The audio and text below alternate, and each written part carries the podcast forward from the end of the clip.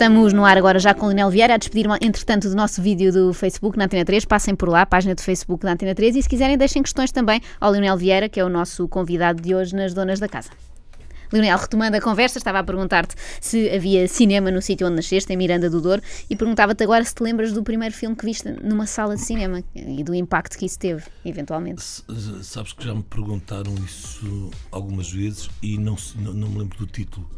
Uh, era um, eu sei que era um filme passado no, no, na, no Oriente e era o exército inglês mas não me lembro do título. E viste, e viste em que sala? Qual delas? Era na sala de, de, do bairro DDP. Era na sala do bairro Tinha sessões só de vez em quando. É, e era, era um acontecimento, não é? Para, um para a terra. tinha, tinha sessões, havia épocas que tinha sessões sempre aos fins de semana, depois, depois, depois não existia, depois ficava um ano que já não, não tinha. Lembro-me também de ver nessa sala, nessa época, isso eu era bem miúdo, o Trinitar. É sim, lembro-me. Porquê, sim, porquê, porquê, que eu Trinitar? Porque eu lembro que eram inconfundíveis aquelas duas personagens. Mas o primeiro filme que eu vi em cinema era esse filme e não me lembro qual era o título. E, e disseste vir numa entrevista tua, e já em várias, aliás, que dizes que aos 15 anos tiveste a certeza que ias ser realizador e que por causa disso eras, de certa maneira, um ovni na escola junto dos teus colegas que se calhar queriam ser bombeiros e outras coisas. Estranhavam como é que aquele miúdo de repente tinha tanta certeza que ia ser realizador. Como é que surgiu essa epifania quase? Eu lembro-me no, no, liceu, eu fiz até parte do liceu em, eh, na, na cidade havia eh, escolaridade até o 12 ano. E eu fiz, fiz em Miranda de Douro até o nono. E lembro no nono perguntavam-nos o que é ah, então no primeiro dia de aula, o que é que vocês, vocês querem ser? E quase todos queriam ser aquelas profissões normais, eh, médicos, arquitetos, advogados. E depois tinha, tinha um, eu e um outro amigo meu, que era meu colega de carteira, que é o Jorge Cardoso, e disse, Lionel, o que é que queres ser? Realizador de cinema.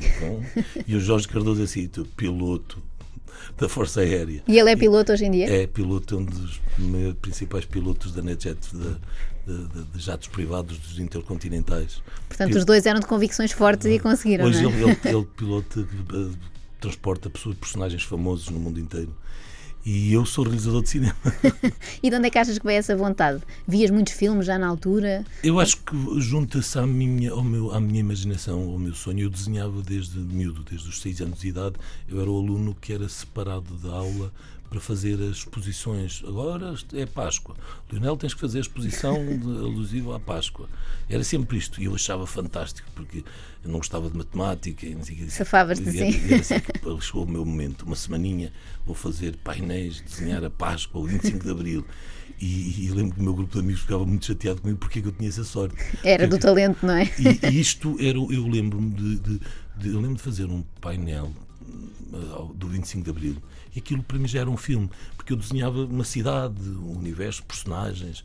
Portanto, era, era, era a imaginação. Eu, o cinema, que a qualquer criança nos, lhe faz sonhar, eu só percebi aos 15 anos que eu comecei a interessar-me mais pelos bastidores do que só por ver os filmes. O que eu e os meus amigos todos Porque muitas vezes os miúdos, quando veem um filme, se calhar entusiasmam-se mais com os atores, que é o que é imediato, não é? Está à vista. Todos tinham o sonho de, dos protagonistas, dos atores. Eu, eu, de repente, aos 15 anos, fui exatamente nessa idade. Eu digo nessa idade porque foi um período que eu passei num hospital muito tempo. E o meu passatempo era ler e eu comecei a ficar apaixonado por consumir tudo que eram reportagens sobre rodagens de filmes. E eu comecei a perceber. E ficaste com vontade de estar lá e de fazer parte eu comecei, disso. Eu, eu relia, e se não havia mais artigos, em Portugal havia poucos artigos, eu consumia tudo que eram artigos sobre rodagens de filmes.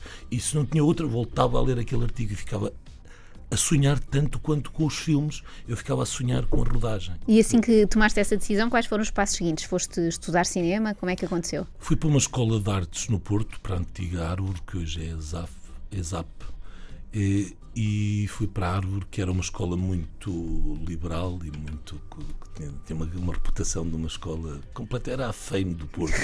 Era, tinha muitos cursos, tinha um espírito muito livre e era uma escola muito gira no Porto.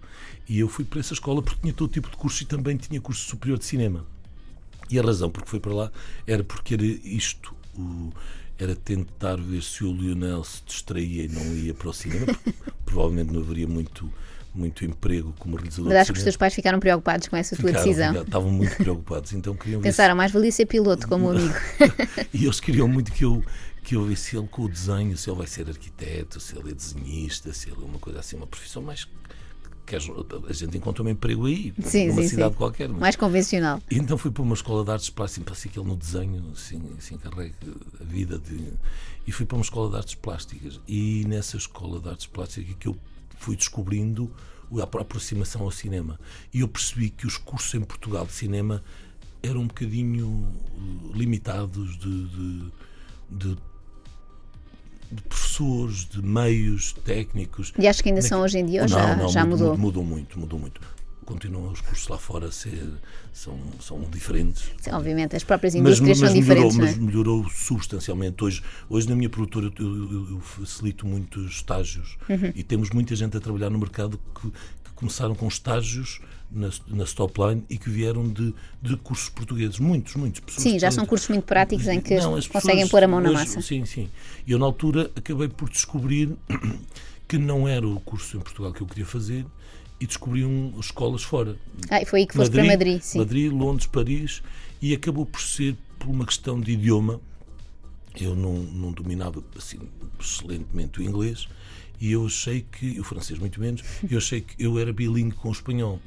Até porque, Até porque viveste meu, relativamente perto per, por, por, da fronteira. Por isso, porque, porque tenho uma tradição familiar toda de Espanha. Parte da minha família paterna é espanhola e vivíamos na fronteira, para nós o, Espanha, o espanhol era, um, a nossa segunda língua. E eu achei que era fundamental isto para eu, para eu me expressar uhum. e, para, e para poder fazer um bom desempenho no curso. Então decidi ir para Madrid. E que naquele momento era a época da movida da movida madrilenha e foi um momento de giro ir para Madrid. Era uma grande capital da cultura e foi capital da cultura em 92. Eu fui antes. Foi e nessa altura o curso era prático, ou seja, experimentaste realizar coisas tínhamos, logo nessa tinha, altura? Tínhamos estúdios, tínhamos câmaras de cinema. Eu lembro-me de ter na escola tínhamos grupos, ao fim de três meses no primeiro, tínhamos câmaras de película para filmar. Todos, todos filmávamos, tínhamos salas de projeção, tínhamos estúdios. Era um bocadinho diferente da realidade era. portuguesa na altura. E como é que depois regressas a Portugal para fazeres a tua primeira longa-metragem? Uh, aquele curso tínhamos uma prova de inscrevermos é, pá, 200 pessoas, fazer uma prova de seleção, era um curso pago muito caro e só aceitavam 80 vagas no primeiro ano, éramos 200, entramos 80 por uma seleção de uma prova de acesso e depois fomos, fomos selecionando até que acabámos o curso de, de, de direção de cinema, de realização, só concluímos o curso sete alunos. Desses sete, três somos profissionais, os realizadores que trabalham e, e, um produtor muito conhecido, outro é um realizador muito conhecido em Espanha e outro é um realizador que trabalhou comigo. E, e, e quando eu concluí o curso, eu tinha tanta sede de, de, filmar que eu achei que eu não tinha tempo para ser assistente de ninguém, que era a carreira normal Sim. de um jovem aluno. Era começar a fazer de best boy. Exatamente, mas saltaste logo para realizador. E então eu pensei, ninguém vai telefonar para, para, para, para, para ser realizador, não, não telefone a um aluno. Eu disse qual é a única forma? Eu ter o guião que alguém queira. Então, logo, logo que acabei o, o, curso, comecei no verão a escrever um guião, A Sombra dos Abutres. E passei oito meses e em minha casa toda a gente começou a duvidar novamente. Assim, agora também escreve. Está certo. O que é que ele irá inventar e, a seguir? E aquilo parecia um livro, porque eram muitas páginas, eram 120 páginas. E eu disse, pô, isso não deve ser. Agora, pronto, lembrou-se de escrever, agora despintava, depois desenhava, depois teatro. Agora isto passa-lhe, pensaram eles. Isto depois passa daqui a um ano, por isso é que isto cansa. Isto cansa. Mas depois e como é que conseguiste levar o filme para a frente? Porque quando concluí o guião, dei a algumas pessoas amigas para ler, para, para ler o guião e toda a gente, o guião está giro, isto é giro. Dei um, dei um, um antigo professor meu de português para ler, disse: oh, não, está muito bem escrito, eu acho. Acha? Acho, está muito bem escrito. Ok. Uns amigos deram, oh, esta história, esta história é porreira. Então, com muita coragem, escolho. Eu não conhecia nada da profissão uh, em Portugal de, do cinema, de zero. Eu conhecia muito da Espanha, sabia tudo sobre a indústria espanhola, não sabia nada sobre Portugal. E compro o guia do cinema português, um guiazinho que na altura começou a ser editado, muito pequeno, e fiz uma seleção dos últimos cinco anos e por aí percebi quais eram as produtoras mais ativas, quem é produzia mais, e fiz uma seleção. E foste bater-lhes à porta? E selecionei cinco produtoras, percebi pela regularidade quem é que produzia. Então, as mais importantes, existiam 30 produtoras, isso não devem ser todas importantes. Fui ver nos cinco anos quem produzia deu-me cinco produtoras. Peguei no guião, um envelope com a morada e uma carta a dizer que eu queria realizar aquele filme. Se gostassem, que estava ali o meu telefone. Alguma ligou de volta? Ligaram três das cinco produtoras ao fim de 15 dias. Bom sinal. Duas semanas depois eu estava em Madrid, lembro começaram uma telefonema, demorou um mês. Foi duas semanas, recebi um telefonema, recebi outro, foi tempo de ler. E três das produtoras leram o guião e disseram que gostaram muito do guião e queriam falar comigo. O problema, o problema foi depois. Achavam que eu não podia fazer o filme porque olharam para mim e eu tinha uma cara de miúdo. Eu tinha 20, que idade tinhas? Tinha 24 anos e ia fazer 25. Eu acabei o curso com 23, escrevi o guião com 24, ainda não tinha feito 25 anos, olharam para mim. E hoje, quando olho para as minhas fotos, eu acho que também não me deixava fazer um filme. E, e eles não me queriam, e tentaram-me convencer. Ainda agora estava, vinha no carro, vinha a falar com um grande amigo, um grande produtor deste país, António da Cunha Teles, um senhor que eu admiro muito e que se fez muito pelo cinema português e que depois me passou também a ser um grande amigo e admirador. E, e que ele, ele disse-me isto. Ele queria-me comprar o guião disse a gente põe alguém para filmar, tu ainda és um miúdo e tal. E, e eu, eu disse a todos, disse assim, eu rasgo este guião, mas eu não o vendo este guião só pode é, ser feito. Era tão teu, não é? Tinhas passado não, não, não, tanto sim, tempo. Eu só o fiz como, como, como único objetivo, como única razão. É para eu filmar. E foi fácil depois enfrentar o set, os atores e toda a gente provavelmente mais velha do que tu. Tiveste assim alguma ansiedade ou, ou não, foi simples para zero, ti? Nunca, foi? Não sei, ou uma inconsciência, ou eu, não sei. Alguma coisa passa nesta cabeça que não tive. Nunca tive ansiedade, nem nervosismo, nem, nem nada. Uh, não sei. Isso é ótimo, nunca vais precisar tomar calmantes na não, vida. Não. Esse foi depois também o teu primeiro embate com a crítica e com a opinião que as pessoas tinham do filme, já vamos falar disso. Agora temos o GNR com este Quando o Telefone Peca, uma recordação de 1992, álbum Rock in Rio Douro. Estamos à conversa com Lionel Vieira. Já vamos saber mais a seguir, nomeadamente sobre um filme que tem agora nas salas enquanto produtor e outro que vem a caminho como realizador. Antena 3, boa tarde. Donas da casa, estamos à conversa com Lionel Vieira, neste caso estou eu, Ana Galvão foi de férias, indecente, mas segunda-feira já volta, são umas micro-férias. Lionel, falava há pouco da, da tua estreia no cinema com A Sombra dos Abutres. Eh, como é que foi depois o embate com a crítica, nem sempre muito simpática contigo, como é que foi dessa primeira vez? Hoje calculo que já não ligues muito, mas o teu primeiro trabalho, não é? Depois de tanto esforço, como é que era ver alguém num jornal, por exemplo, mas dizer esse, mal? Esse, foi muito bem recebido. Ah, esse foi o melhor, ok. Esse, esse, não, eu comecei. Eu, eu era novidade, ainda comecei, não embirravam. Eu comecei, comecei bem, eu comecei bem. Esse filme foi muito bem recebido. Foi, esse filme foi muito bem recebido pela crítica. Muito, muito bem recebido pela crítica. Uh, aí não, não, não correu, correu, muito Mas bem. Mas sendo, sendo a crítica positiva ou negativa, tu valorizas ou é uma coisa que. Eu, não, eu digo-te uma coisa assim: eu hoje não. Eu, tens que ter alguma imunidade, porque o, o, o, o Zona J ainda foi, que o meu, meu segundo filme, ainda dividiu águas. Houve críticos que falaram muito bem e outros que falaram menos bem. E eu acho isso interessante eu só não eu só não reajo bem quando eu não leio eu sei ler eu sei ler as críticas e eu aceito críticas eu só só não leio quando elas não são honestas quando eu percebo que ali não está uma honestidade quando eu percebo que estão que já que já tem que a crítica passa para outro nível quando quando ali está uma violência. Já tem um certo preconceito, se calhar também. Um preconceito, tem, tem muita coisa misturada. Isso, e, e, isso eu já não, já não gosto, já não aceito. Quando é pura e simplesmente uma crítica, é quase uma argumentação de explicar porque é que se gostou eu, ou não do eu, filme, eu, não é? Até respeito, promove o debate sobre o filme, respeito, pode ser bom. Eu respeito brutalmente. Eu lembro de uma crítica do Leitão Ramos no Expresso sobre o meu filme o, A Selva em que ele dizia: Olha, eu, gosto disto no filme e acho que isto está errado. Eu concordo absolutamente com essa crítica. Acho uma crítica brutalmente justa. justa. E de acho, quem viu o filme com muita atenção e, e analisou, atenção, não é? E, sim, analisou. Ele diz os aspectos positivos e acerta, acerta de uma forma absoluta nas críticas. Eu concordo em absoluto com, mas, mas eu acho que ele está a fazer uma crítica justa. Ele, ele, ele, ele ressalva o que tem positivo o filme e depois analisa os aspectos menos positivos do filme. Isso eu acho uma crítica. Falaste aí há pouco da Zona J, que foi provavelmente um dos teus maiores sucessos e na altura marcou quase assim uma, uma viragem no cinema português. Não é? As pessoas viram muito a Zona J, falaram muito, comentaram muito. Que memórias é que tens da, da rodagem desse, desse filme? Uh, Foi ideia tua? Olha, um, um, um, filme que eu acho que a Câmara fez uma grande crítica, na altura chamava-lhe um grafite, um fresco no cinema eu, eu fiz com a espontaneidade que eu, com que eu fiz a Sombra dos Abutres. Se tu quiseres, meu, os filmes que eu tenho realizado posteriormente a esses dois não são tão espontâneos. Eles são mais, eles são pensados, uhum. eles são pensados no sistema. Mas o tema da Zona J era um tema que te interessava, Era, era. dos, eu dos bairros era, suburbanos? Era, eu- aliás, eu pedi ao, ao produtor, na altura eu pedi, eu gostava, ele disse-me o que é que querias filmar a seguir? Eu, eu andava a escrever um guião sobre esse tema. Eh, Só que era uma história para o norte, era uma história passada no Porto, uma cidade que eu adoro, onde eu estudei, e eu que é passado na Ribeira do Porto. Eu queria assim, quero fazer um filme sobre a comunidade negra. Que não, que, que não- que ninguém filma cá. Eu quero fazer uma, uma história com protagonistas da comunidade negra, uma comunidade tão grande em Portugal. Porquê é que não tem voz? Porquê é que não existe na história? Porquê? Faz- eu quero fazer. E ele disse: Ah, é? E dizia ele eu tenho, eu tenho aqui um guião do Rui Cardoso Martins. Queres ler? E eu: Sim, quero ler. Eu queria fazer uma coisa mais ácida na altura, mais como a Sombra dos Abutres. Sombra dos Abutres é um filme muito verdadeiro.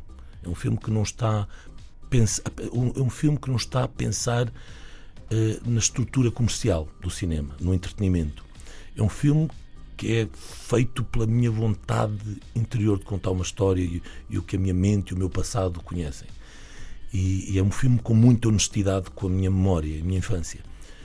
A, a- a Zona J já é um filme que, eu, que, eu, que vem da minha vontade de contar alguma coisa sobre a comunidade, mas há ali um, há ali um meu olhar sobre o entretenimento.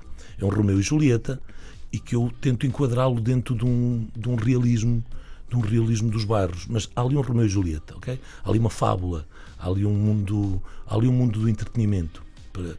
Os filmes que eu faço a seguir são claramente filmes que vão atrás do, deste conceito do entretenimento. E é uma decisão. É porque eu acho que percebo que o público não está connosco em Portugal. Então nós não vamos poder fazer nada. Sem público nós não existimos. E eu não fico feliz de um cinema que existe para quatro festivais. Eu não Sim, fico. ou para salas vazias. não é? Não, para quatro festivais não é para mim, não é o futuro. Não é con- eu não. Interessa-te mais saber que houve muitos portugueses a ir a uma, às salas Não, ver um filme eu, do que um, não, acho que um essa prémio. É, não, não, acho que essa é a razão primeira. Os prémios vêm depois, as pessoas é que se enganam no conceito. Os filmes são feitos para pessoas, os prémios vêm depois. Um prémio, podemos dizer assim, que tiveste recentemente foi eh, o teu filme, penso O Leão da Estrela ou O Pátio das Cantigas, um deles ter sido o mais visto sempre O nas, Pato, o Pato das o Cantigas. Pátio das Cantigas nas salas portuguesas. Que sensa- com que sensação é que ficas ao saber isso? Missão cumprida. Sabes, não, não, não me torno diferente, penso-me igual, eh, só penso. eh, é mais- Começas logo a pensar no próximo que vais fazer. Não, começo a pensar como é que se pode melhorar o caminho. O que pensei assim, vês, era possível. Ou seja, qual achas que foi o segredo para esse sucesso? Achas que tem que ser assim, com um remake de um sucesso antigo? Não, não, tem a ver com não, isso. Não tem, não, não tem fórmulas, não tem segredos. Tem, é um caminho e tem que se utilizar vários degraus. Tem que se utilizar vários degraus. Cada momento há um degrau que eu, eu- que eu duvido sempre dele. Mas eu tento pensar muitos aspectos para correr os- o menor número de, de- de riscos. Uhum. Ou seja, eu corro sempre riscos, muitos. Isto é como um, um tipo que anda no arame sempre e sabe que não tem Pode rede. cair, sim, sim. Mas só que eu procuro é, é- é encontrar muitos pontos de apoio. Então, o, o pensar no remakes, era, eu estava-me a escudar, porque isto comporta muito dinheiro. E como eu, vários filmes tenho feito, não são feitos na estratégia normal de ir a um subsídio, pronto, não deu certo, a gente concorre com o subsídio, eu não faço assim. Eu, tenho, eu te- tenho envolvido gente e empresas, e a minha própria empresa, investir no para filme. se investir no filme. Portanto, eles esperam que eu lhes traga Claro, é alguma coisa de volta. Há uma responsabilidade à partida na mesa quando Mas tinhas isto. confiança ao fazer estes, estes Eu, eu, remakes eu, dos eu- eu clássicos? tenho que lhes dizer isto às pessoas que põem o dinheiro comigo, eles confiam em mim. Eles confiam em mim eu tenho- e eles sabem que eu não tenho nenhuma fórmula mágica. Portanto, eu tento encontrar elementos que me ajudem a, a- a retirar alguns pontos de risco. Quando eu lhes digo, então eu, o, que é que é que eu, neste caso destes projetos, o que é que eu tenho? Tenho uma marca que é reconhecida pelos espectadores. Depois mudei tudo lá dentro. No início, quando eu propus isto, a maior parte dos parceiros não queriam. Mudas tudo. Mas isso não, isso não é um grande risco. Eu Sim, não. porque o antigo as pessoas já viram, agora querem ver uma coisa Mas eu diferente. disse, eu não é? disse assim: não, o risco é se fizermos o mesmo, aí é que vamos ter uma comparação e ninguém Claro. vai gostar, porque a comparação vão ficar desiludidos. Vão estar sempre a Eu comparar só- X eu- com o Vasco Santana, eu disse, etc. Eu, eu só quero, é como há 40 anos não se fazem comédias e se diz que a comédia não funciona em sala em Portugal. Eu tenho que encontrar um elemento tão forte para tornar isto num case study. Mas às tantas pode ter sido quase uma alavanca, porque agora vêm-se bastantes comédias A até. partir não é? daqueles três filmes produziram-se seguidas 10 e passamos 40 anos sem ter comédias nas E salas. quando as pessoas já se riram com uma, se calhar facilmente dão o benefício da dúvida à outra, abriram, não é? abriram, abriram-se as portas. E era só isto que eu queria que acontecesse: abriram-se as portas. Uma coisa que é engraçada quando olhamos para o teu percurso e para os filmes que fizeste até aqui é que vais a muitos estilos diferentes, sentes essa necessidade de ir variando, sais de um, agora um thriller, que já vamos falar daqui a pouco, mas saíste de uma comédia, vais a um um filme mais de ação. Tiveste também a Arte de Roubar, que é um estilo que eu acho que não se vê muito em, em Portugal, não é? Tens essa necessidade de. É como se tocasses vários instrumentos. Para mim, o desafio é como fazer uma ideia em imagens. Isso é que é o desafio. Seja é, qual for o género em que depois e, se inclui. Isso é que é o difícil. É a mesma coisa que pensares quando tens uma ideia de uma cena, como é que a filmas? A minha dificuldade é sempre esta. Quando eu tenho uma ideia de uma cena ou leio uma linha, uh, como é que esta linha se transforma em imagem? Esta é a minha dificuldade. Com que plano, com que objetivo, o objetivo é com que objetivo, com que lente, agora é uma palavra espanhola, com que lente se filma isto, para que isto tenha uma cara em imagem. Se começarmos a, a extrapolar isto, isto vai até ao ponto de qualquer género, eu sempre lhe procuro dar uma cara diferente a todos. Então é por isso o risco dos géneros. É porque o, o desafio é que cara lhe dou esta história? Então isso obriga a um desafio muito grande como, como se filma. Portanto, isso para mim, a dificuldade é sempre isto. Se eu filmar sempre da mesma forma, não estou, para mim não é desafio nenhum. Só tenho o desafio de contar, de ter uma melhor história. Mas eu isso já ando nesse desafio. Eu, as pessoas que não pensem que eu ando feliz com as histórias que estou a contar. Não. Eu sou a pessoa mais exigente. Eu sei que as histórias que estou a contar ainda não são muito boas. Quem me dera, eu, eu, eu esforço-me brutalmente com as pessoas que trabalham comigo, com os guionistas. Eles sabem como eu não acho que ainda estamos lá. Mas não vou por isso parar. Obviamente, eu, até porque a cada um que fazes, mais facilmente o seguinte será melhor, não é? O processo é igual ao da pintura e da escultura. E eu aprendi. É trabalhando. E as pessoas que trabalham na pintura ou no desenho sabem que o desenho do, ontem, do dia Vai de ontem evoluindo. era inferior ao do desenho que vais fazer amanhã por isso nem queiram ver Lionel Vieira em 2025. Daqui a pouco já falamos do, do, do, filme que tens nos cinemas agora, aqui enquanto produtor, e falar também desse teu papel de produtor, que é um bocadinho diferente do de realizador. Quero saber se resistes à tentação de dar indicações ao realizador que trabalha contigo. Já cá voltamos, temos recadinhos. As donas da casa. Temos Lionel Vieira, realizador e também produtor. Há quantos anos és também produtor, Lionel? Uh, a produtora a Stopline fez agora em, em fevereiro ou março, fez 13 anos. Isso tem a ver com aquela necessidade de não, não estar à espera deste ou daquele subsídio e de, de, ir fazendo? Não estar à espera de outro produtor, eventualmente? Que... Não, tem a ver exatamente com a inquietação que eu tenho de, de fazer. Eu sempre fui assim, eu não, eu, não, eu, não, eu, não, eu, não, eu não consigo muito aceitar o não dá para fazer, ou vamos ficar quietos, esperamos para amanhã. Ah, vamos ver se para o ano a gente faz. Eu não sou, desde miúdo sou assim. Eu, eu, eu, sonho um projeto e tenho, tenho que começar e, a E para quem não sabe, o que é que faz um produtor de cinema? É que realizador, todos mais ou menos sabemos. Produtor às vezes é assim uma noção um bocadinho difusa do, do que faz. Achamos que é só a pessoa que dá o dinheiro para fazer, não é só isso, pois não? Não, não. O produtor é. O produtor é por exemplo, este projeto, eu, eu, eu, eu, tive a ideia de fazer este filme. Pensei, este, este que está este, agora nas salas, Perdidos. perdidos. Perdidos está agora nas, eu tive a ideia de fazer este filme há quatro anos atrás. Depois foi procurar o projeto, o guião. Eu não encontrei um guião em Portugal, não consegui encontrar um guião escrito original. Fui procurar os direitos internacionais, fui comprar, negociar os direitos a uma empresa alemã de um filme inglês. Depois comprei, negociei, meti uns advogados, fui comprar, foi pagar os direitos. Isso é tudo trabalho de produtor. Tudo trabalho de produtor. Depois fui, fui procurar o guionista certo. Para adaptar. Para adaptar. É o Tiago Santos, não é? O Tiago Santos, contra o Tiago Santos. Depois foi com o Tiago encontrarmos o que é que tínhamos que fazer com este guião. Foi conjuntamente que decidimos o que é que eu queria para aquele guião. O que é que e não tiveste a tentação de ser tu a realizá-lo? Ah, tenho sempre, quando compro qualquer projeto, acho sempre que sou. Mas não tens tempo para tudo, acho, não é? Quando compro qualquer projeto, olho sempre para ele como eu é que eu vou filmar. Pois lá, já, na produtora já tem dizer, não vai ser ele, porque não faz mil coisas. Não. É? Depois logo se vê. Já se sempre, sempre isto. Logo se vê. Todos os projetos começam assim. De quem filma? O Linel ou alguém. E depois foi, ok, foi prepará-lo, o guião, a fazermos a adaptação com o Tiago para melhorar o guião, como eu achava que o filme devia ser, desenhar o conceito do projeto porque eu sabia que tipo de filme queria. Depois foi encontrar o elenco, eu procurei o elenco dois anos antes. Ou seja, o produtor também faz parte disso, de procurar o casting. Sim, porque o, o, casting dava, daria uma qualidade ao projeto e dava uma cara comercial. Dava as duas coisas, dava o que tipo de projeto eu tinha para vender e que qualidade dava ao projeto. Portanto, isto obrigou-me a que eu procurasse o elenco um ano antes porque não se procura um elenco destes. Claro, as pessoas depois assim, têm compromissos, têm estão em telenovelas, não, não, etc. Não se juntam todos assim, no, no mês anterior já não lhes telefona. Não, a maior parte destes atores já sabiam dois anos antes, e depois no, no anterior eu disse, ok, vamos mesmo fazer o filme, estou, isto, tal, tal. Todos sabiam. Só um ator é que foi localizado naquele mesmo ano, porque outro não entrou, Uhum. foi localizado. Portanto, isso, o diretor de fotografia, que foi procurar, também já, já tinha identificado dois Ou diretores. seja, o produtor tem uma visão global do filme todo, não é? Depois foi arranjar Passa por todas as áreas. Depois foi fazer a montagem financeira que tive um ano à procura dos financiamentos, porque fiz uma montagem financeira privada para este projeto, não fui a nenhum subsídio. Quando é que decidiste filmá-lo em Porto Santo? Nas férias, eu faço férias lá com, com, com, com os meus compadres e com os meus afilhados e com a minha filha.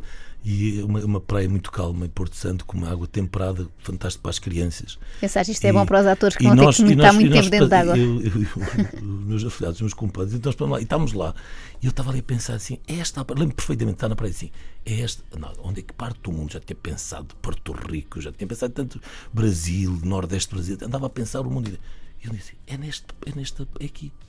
E como o- pessoal da Madeira estava sempre a dizer, Leonel, tens de fazer um filme para cá, tens de fazer um filme connosco aqui na Madeira. Diziam-me isto há anos, eu tenho vários amigos na, na Madeira, o Maurício, da Film Commission, do turismo. Então tens de fazer um filme para cá, não tens de fazer um filme para nós, para promover isto. E acabou por ser este, E parece que estava este. destinado, não é? E eu disse, água, praia baixa, Para quem não ondas. sabe, isto eu posso revelar porque está no trailer, ainda sem ter visto o filme. Um grupo de amigos está num barco, não é? Penso que é um veleiro, É um e de veleiro. repente todos saltam para a água e, E depois apercebem-se que não é possível voltar. Esquecem-se de baixar a plataforma, um veleiro de, de- de- com, com um casco É muito aflitivo, só de ver o teaser Isto fiquei é, um bocadinho isto, é, isto, é, isto é inspirado em factos reais. Isto aconteceu ao largo da costa do Brasil há muitos anos e na- no facto, nos- no, no caso real, eles morreram todos. Aqui Pode no- ser que não, não pode- contes o fim, mas- Aqui pode ser que não.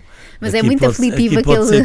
Aquele pressuposto de estarem todos dentro da água sem poderem voltar ao barco e longe da, da praia, Na obviamente. brincadeira, no alto mar, de repente eles me saltam, saltam, e ninguém daquilo não estava pensado, foram saltando e de Ou repente, seja, o filme é grande parte gravado dentro da água, é, é, isso. é, met- metade do filme é literalmente todo passado dentro de água. O que E é, tecnicamente também mais complicado, muito complicado. E normalmente, outra, uma decisão parecia altamente arriscada do ponto de vista de produtor é que estes filmes não se tomam, não se toma a decisão de um produtor de o filmar sem ser em tanque de água de, estúdio. E quando eu comprei, Sim, muitas vezes são feitos em piscinas grandes, São é? piscinas, são tanques de água em, em estúdio. E tu, quando comprei, toda a gente perguntava sempre: vais fazê-lo num tanque de água? Eu, não. Não, mas estes filmes só se fazem em tanque de água. Não, eu não vou fazer. E eu dizia com uma convicção tão grande que se ia Pobres filmar- atores, já estou com pena. Todos iam acreditando que se ia fazer e fez-se. E fez-se. Portanto, foi um pouco este meu trabalho. E depois eu já eu comecei a pensar, já com tanto trabalho que eu ando e estava a fazer outro filme, que eu, eu, eu comecei logo há, dois anos atrás a pensar: eu não vou fazer Uhum. este filme. Tenho que encontrar um realizador em quem confie Realizador que saiba em, nadar. em que saiba nadar, em que eu confio muito, porque, porque em que eu confio muito. E comecei à procura, à procura, e depois foi uma feliz coincidência cruzar-me com o Sérgio Graciano, que hoje está a trabalhar com a Stopline, fez esse filme, fez a Filha da Lei, está a fazer mais outra série, já está a trabalhar noutro projeto nosso, que é o País Irmão, e, vai, e já vou produzir outro filme dele neste verão. Ou seja, foi uma boa parceria entre os foi, dois. Foi, foi uma grande. Estou muito Tu feliz. de também tens um, aí um novo filme na Forja que sairá este ano, penso eu, Sim, ainda, Mulheres. Estreia em setembro um, um projeto. Aí como realizador e produtor. Sim, um projeto bastante ambicioso, outra vez porque tenta romper aí um novo caminho entre Portugal e o Brasil. É um projeto chamado Mulheres e é no plural porque tenta falar isso no- do universo da cabeça das mulheres. E, e é, uma, é uma real coprodução entre Portugal e o Brasil e pretende fazer aquilo que normalmente os produtos de língua portuguesa não, não, não diz que não conseguem, que é trabalhar para os dois mercados de língua portuguesa. Sim, ouve-se muito isso, que é impossível, não é? Que Diz- ao contrário funciona, vemos muitos É, filmes as brasileiros as, cá. As novelas fazem isso para cá, mas o produto comum não existe, ou seja, os produtos portugueses não funcionam para lá.